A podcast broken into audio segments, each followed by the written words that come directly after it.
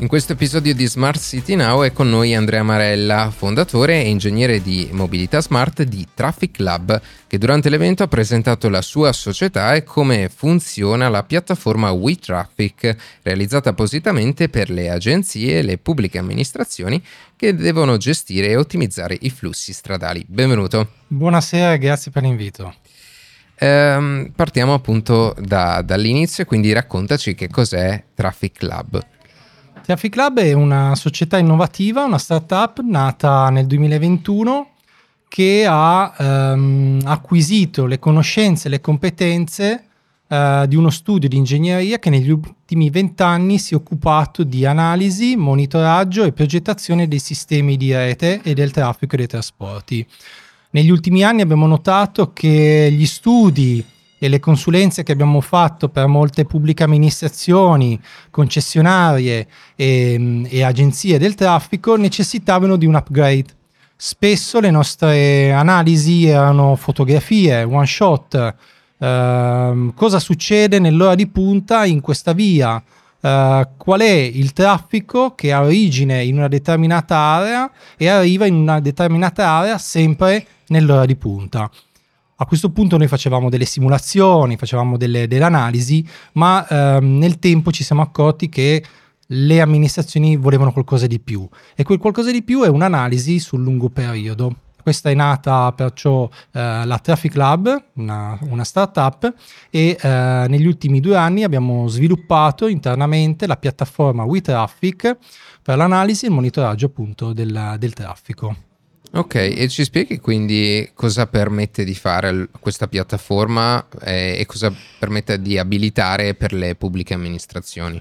Sì, noi alla fine siamo, mh, mm, siamo tutti utenti della strada, noi guidiamo i nostri, i nostri, veicoli e non ci forse preoccupiamo troppo che dietro a un navigatore satellitare, un'applicazione mobile, ci sono dei dati, ci sono dei dati che riguardano i nostri spostamenti. Questi sono dati che possono essere tenuti come oro da parte delle, dei grandi provider che difficilmente rivendono il dato, oppure possiamo sfruttare quello che le pubbliche amministrazioni hanno già, moltissimi telecamere, moltissimi dispositivi, per migliorare la qualità. Questo è quello che facciamo, preleviamo i flussi video dalle telecamere esistenti e con le nostre soluzioni di computer vision diamo un'intelligenza eh, una, una, un, un dettaglio a queste informazioni per fornire anche dove le telecamere e i dispositivi non ci sono le eh, informazioni sul traffico, che sono appunto le quantità di veicoli, le velocità, i ritardi e così via. E se un comune non dovesse avere, un, o, o, un'agenzia, una concessionaria non dovesse avere eh, sensori, come si fa in questo caso? Allora, noi forniamo anche soluzioni ad hoc, quindi abbiamo una nostra telecamera con all'interno computer, eh, algoritmi di computer vision che permette di riconoscere fino a 17 veicoli, 17 um, utenti della strada che possono essere sia veicoli che utenti deboli. Ad esempio, ci sono recenti applicazioni di analisi dedicate a uh, pedoni o ciclisti oppure alla nuova mobilità di uh, monopattini. Tutte queste informazioni vengono poi anche collegate a dispositivi dispositivi per monitorare e migliorare la qualità della comunicazione. Un aspetto interessante che accennavi prima è il fatto che appunto ci, come base devono esserci quantomeno alcuni sensori, alcune telecamere, però eh, la vostra piattaforma è in grado di identificare anche i flussi nei punti in cui questi sensori e queste telecamere non ci sono. Co- come fa?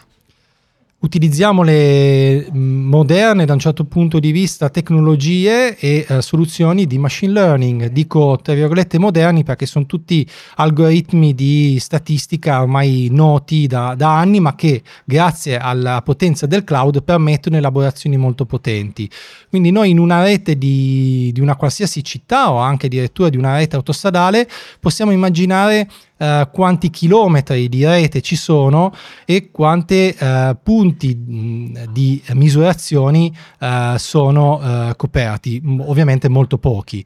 Eh, grazie all'accoppiamento di dati dei sensori, dai dati delle, delle scatole nere che ormai coprono, secondo recenti ricerche, oltre il 50% del parco veicolare in Italia, possiamo addestrare un modello di machine learning appunto che ci permette di prevedere anche il dato dove il dato non c'è, imparando dove appunto viene rilevato con dei sensori.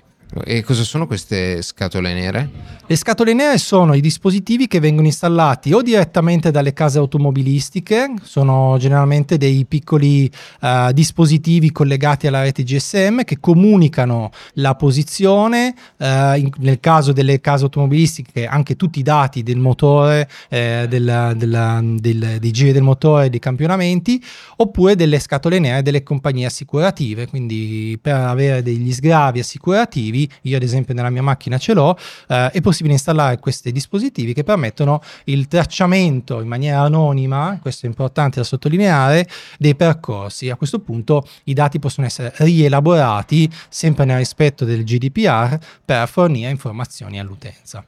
Ok, e poi nel momento in cui sono in grado di predire eh, oppure eh, determinare qual è lo stato della strada in un determinato momento, posso anche di conseguenza andare a, a interagire con, con, questa situazione attraverso ad esempio semafori e eh, pannelli eh, che, che mostrano informazioni, giusto? Esattamente, ed è il uh, punto finale che spesso ci si dimentica. Molte sono le soluzioni che permettono di identificare, conoscere anche in maniera approfondita il dato, ma spesso manca, o magari a volte manca, l'applicazione concreta. Cioè io conosco il dato, dopodiché, ecco, dopodiché vuol dire attuare Uh, come hai giustamente detto tu, semafori, pannelli a messaggi variabili, uh, informa- altri dispositivi che permettono di comunicare all'utenza e migliorare le reti di traffico. Pensiamo ad esempio alla mobilità che da qui a pochi anni verrà,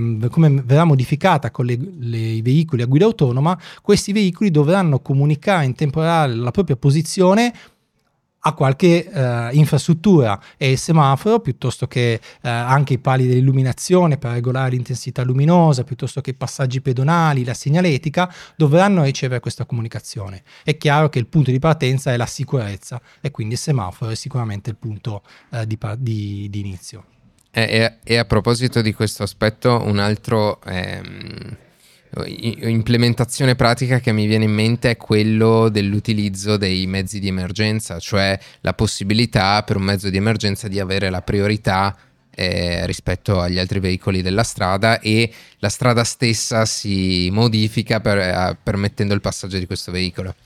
Sì, esatto, noi abbiamo già delle, delle, reali applicazioni in questo campo che sono in realtà delle scatole nere adattate ad un caso specifico che è quella della eh, rotta di emergenza. Quindi l'impianto semaforico va a modificare i tempi di verde e ovviamente di rosso eh, anche 500-700 metri prima della, della, dell'impianto stesso per facilitare il defluire dei, dei mezzi di emergenza. È chiaro che questo è il primo passo per poi arrivare a gestire una quantità sempre crescente di veicoli autonomi.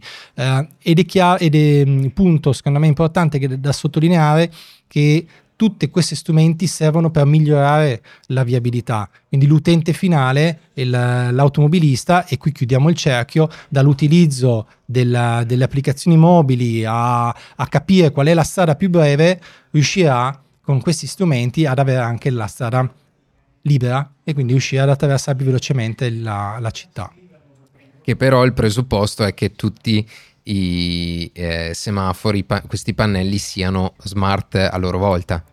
Sono infatti semafori di quarta generazione proprio perché devono avere all'interno non solo la gestione del colore delle luci e delle lanterne, ma un'intelligenza a bordo che permetta di riconoscere queste informazioni e di attuare delle politiche, perché senza queste modifiche avremmo continueremo ad avere gli impianti che attualmente abbiamo, che ogni fase è ciclica, ogni fase è identica e quindi il traffico aumenta. E quindi mi troverò magari potenzialmente ad aspettare un rosso senza nessun motivo potrebbe succedere che magari per la priorità magari di alcuni mezzi di emergenza alcune ah, fasi possono No, no, essere... ma dicevo oggi che oggi mi potrei Attualmente sì. Sì, e capita spesso, cioè capita quante volte che noi abbiamo le rosse dalle viabilità secondarie o dai flussi pedonali non c'è nessuno, ma perché il ciclo è fisso e quindi non ha quell'intelligenza. Non ha esatto, intelligenza.